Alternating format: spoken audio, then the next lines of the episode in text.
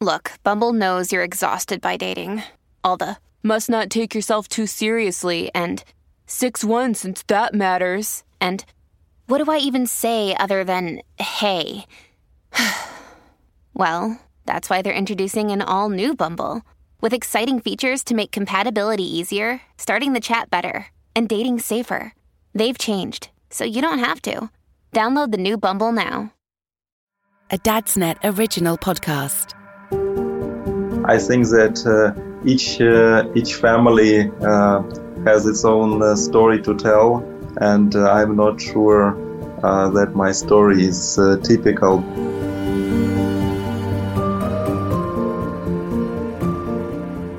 On the 24th of February 2022, Russia launched a full scale invasion of Ukraine, starting the biggest land war Europe has seen since 1945. The skirmishes and battles for controls of the sovereign state will enter the history books. But what you won't read there are the stories of ordinary families, trying their best to deal with this new reality. My name's Jack from Dadsnet, and in this series we want to uncover those stories by giving people the chance to tell them. People like Maxim,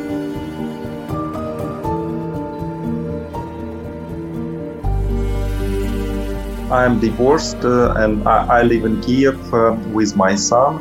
Um, I divorced several years ago and I live um, with my son. He is uh, 15 years old. Um, my wife, um, ex-wife, um, also lives uh, in uh, Kiev, and my son um, generally lives with me, but also on weekends with his mother. Um, we live uh, in the center of uh, Kiev, and uh, before the war was started, uh, actually, um, I worked in uh, business, but um, several years ago, I decided to change my career path and uh, started to work as a psychotherapist, to doing meditation, working with people, trying to help them to overcome some uh, personal difficulties like panic attacks and so on and so forth. So my uh, my um, background, uh, psychological background, helped me very much in uh, coping with uh, with such situations because actually this is my profile to help people to cope with um, uh, emotions and to to stay calm even in dangerous uh, dangerous conditions and uh, this uh, these skills helped me helped me a lot. And actually when all this started my family was in panic my um, parents are quite old. My father is 74 and my mother is approximately 70 and uh, I have uh, two sisters uh, here in Kiev, and they also have um, their children. So everyone um, was in panic, uh, trying to run away uh, in whatever direction to, to, to get the feeling of uh, peace and uh, comfort. Uh, but my opinion was that we need to stay calm and to be in Kiev. And well, it it is a tragedy what has happened, but it, it is not not that uh, dangerous as it may seem. So um, uh, my my position was that we need to stay calm, to to uh, sit home, and to to trust uh, our army and to, to trust God that everything will be okay and pray for for peace and uh, many people said that I'm like a like a dreamer and I'm out of reality. but I think it's uh, uh, the, the, most uh, the most adaptive uh, position from the psychological uh, side because I guess that the damage to the people's um, people mind much more from from this feeling of anxiety and uh, to be nervous and uh, to to feel in danger. And um, uh, this harm is much more than from missiles from active warfares. Um, but um, probably this is my personal my personal view because um, what uh, what I hear uh, is only air alarm um, uh, from time to time, uh, but many people I know that uh, many people in the cities in western Ukraine the situation is much more dangerous and there are bombs that mm, that are blowing in the streets and there are bodies, dead bodies on the street, and uh, fire and destroyed houses. Maxim's unique outlook on the situation he finds himself in is a stark contrast to many of the families around him, even families within the same building. It is um, very hard uh, to, to explain to people why this happened because we used to live in peace and uh, nobody can imagine that one day we will uh, stay in bomb shelters uh, during night and even uh, I think it depends on um, on the attitude on your personal attitude because for example in uh, my house um, a lot of people uh, uh, stay in um, underground parking, which serves as a bomb shelter to to to stay safe. And uh, I don't feel that the situation is such dangerous. I still in my home, sleep in my bed, and I think it is much better because uh, a lot of people use a bomb shelter and uh, they are they are in bed uh, Mm, bad conditions with a lot of uh, um, children that are terrified and they are screaming and uh, all, all this is like uh, like madness uh, and the situation is dangerous and uh, the feeling of anxiety and nervous is in the air and uh, I think in this situation is it is um, vital to, to stay calm and uh, try to help each other. While Maxim is using his training to help the families around him, I asked him if his son and ex wife shared his sense of calm and if they had remained in the city too. Um, well, he he um, he was with me, and uh, then when the uh, warfare started, um, uh, he um, uh, he moved to to his mother and stayed some time with her and uh, my ex-wife is not so relaxed as uh, as I am, and uh, she used to used to watch all this TV and all this madness that's going on. Uh, all all those uh, pictures and videos of destroyment and terror. And uh, after several days uh, she was like in panic and uh, uh, she she she said to me that she she could not could not stand it and she she wants to leave and to to be in safe with uh, with her son. Uh, I tried to persuade her to, to stay in Kiev, but uh, she was kind of hysteric about that. And a couple days ago, um, we decided that um, they they are going to, to leave Kiev uh, and try to to immigrate to to safe uh, Western countries.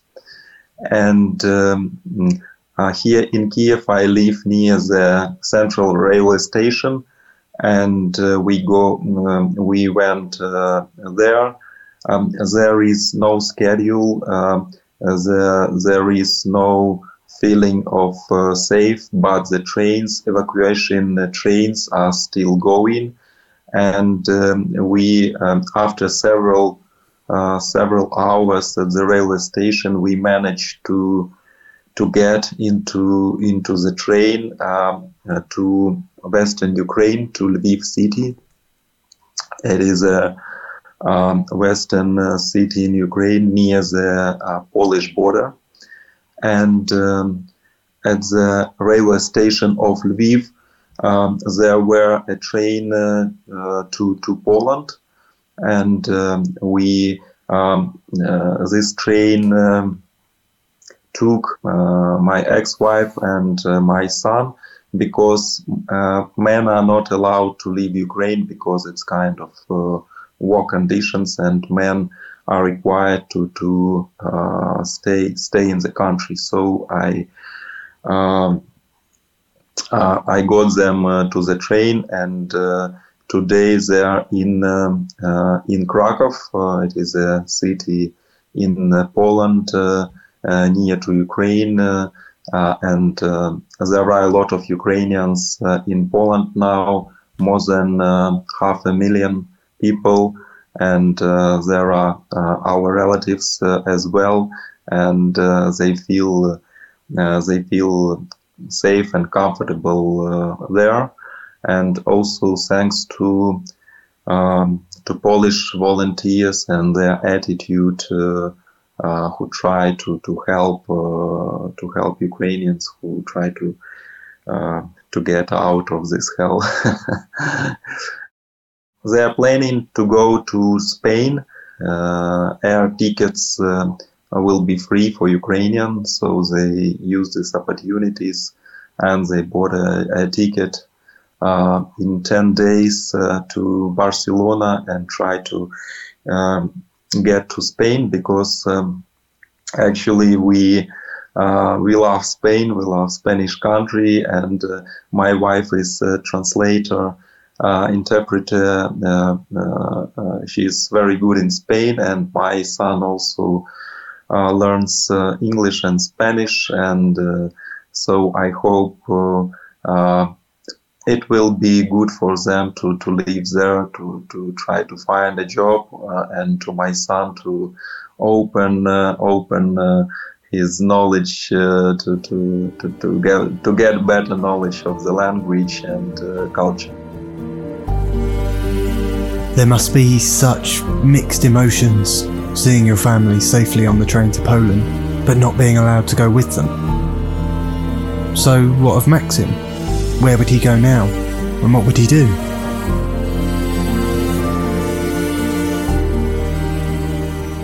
I moved back in Kiev uh, and um, uh, just before I arrived uh, to um, to the railway station of Kiev, there was a kind of uh, missile um, uh, blew near the, the railway station, and my parents were shocked. Uh, they persuaded me not to, to come back, but I couldn't do the other way around because I love the city and I, I think that it is important uh, to be here to to support people and uh, to try to do everything I can uh, so that peaceful, peaceful life we, we get back to, to peace again. day to day, well, I try to to meditate, to to stay calm, uh, to uh, to support my my relatives, uh, uh, with the words uh, saying them that everything going be uh, uh, going to settle soon and uh, that the best that we can and is to, to stay calm and uh, support each other and not to to do some foolish things like running like trying to, to get out of the situation because my parents uh, try to uh, to go to the western Ukraine by by car, and uh, I tried to persuade them that it is too dangerous because on the streets there are um, there are parts of uh, army, parts of some troops, uh, a lot of uh, suspicious people with guns, uh, and uh, it is uh, really dangerous to travel uh, by by car now. So I think the best uh, that we can do if we are not in organized uh, army forces is to, to stay calm and stay in our homes and, and pray and support each other.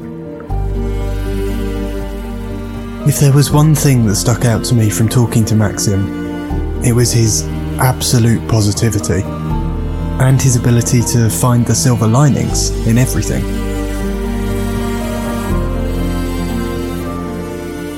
a lot of people see only terror and uh, fear and uh, like a catastrophe, but uh, when you uh, calm down, you you understand that there are a lot of opportunities in each situation. For example, now we can see that uh, everybody in the world uh, support our country and everybody try to help, and now we are much closer to Europe and uh, can be a part of of uh, of uh, this European, truly European area to be a part of EU, part of NATO, and I guess that in each situation there also could be opportunities. For example, my son can go to, to Spain to to get in school there, for example, to, to stay some time there because actually we planned we planned this long time ago, and uh, uh, I said uh, to him, "Hey, uh, probably." Um, we we were planning uh, too long and now it is time to try to do this so i guess that in each situation uh, how terrible it may feel there are also opportunities